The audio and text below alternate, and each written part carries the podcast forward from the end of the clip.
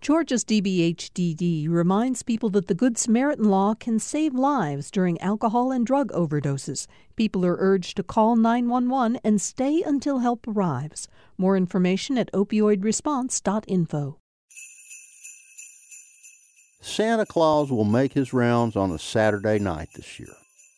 That means that folks all over the South will lay out their huge Christmas dinner on Sunday. You've probably already planned yours. And if not, good luck at the grocery store.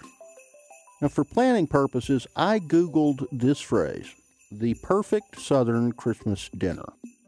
Now, the number one hit came from a venerable Southern magazine, which two months ago published a piece ranking the best Southern Christmas foods of all time. So let's run down their list from 1 to 12.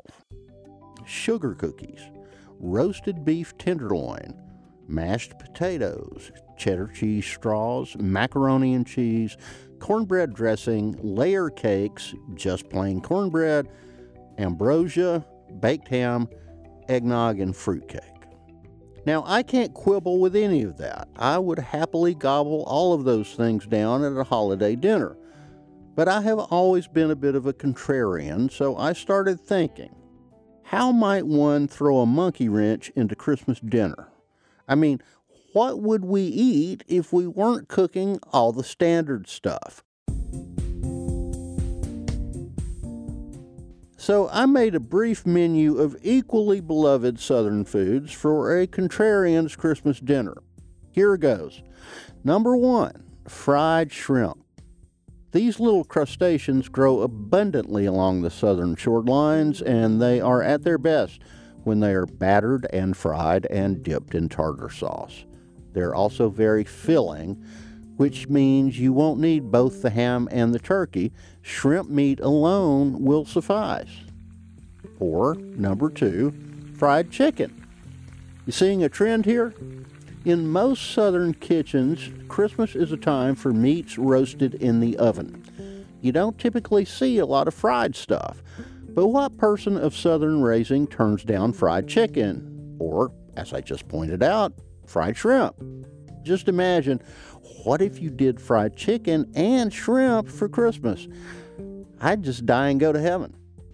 Number three, collard greens and black eyed peas. Yes, I know these are traditional at the Southern dinner that happens one week later on New Year's Day. But think about it this way Did you ever cook a mess of greens and peas that got finished on the day you cooked them? No. So just cook up a big bunch, eat them on Christmas, and freeze what's left for a week. It's a big labor saver. And number four, pound cake a pound each of butter, sugar, eggs, and flour, and all four pounds will be on your body after you eat it.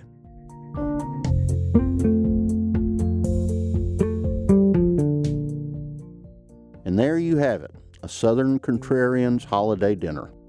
Will I make this at home? Probably not.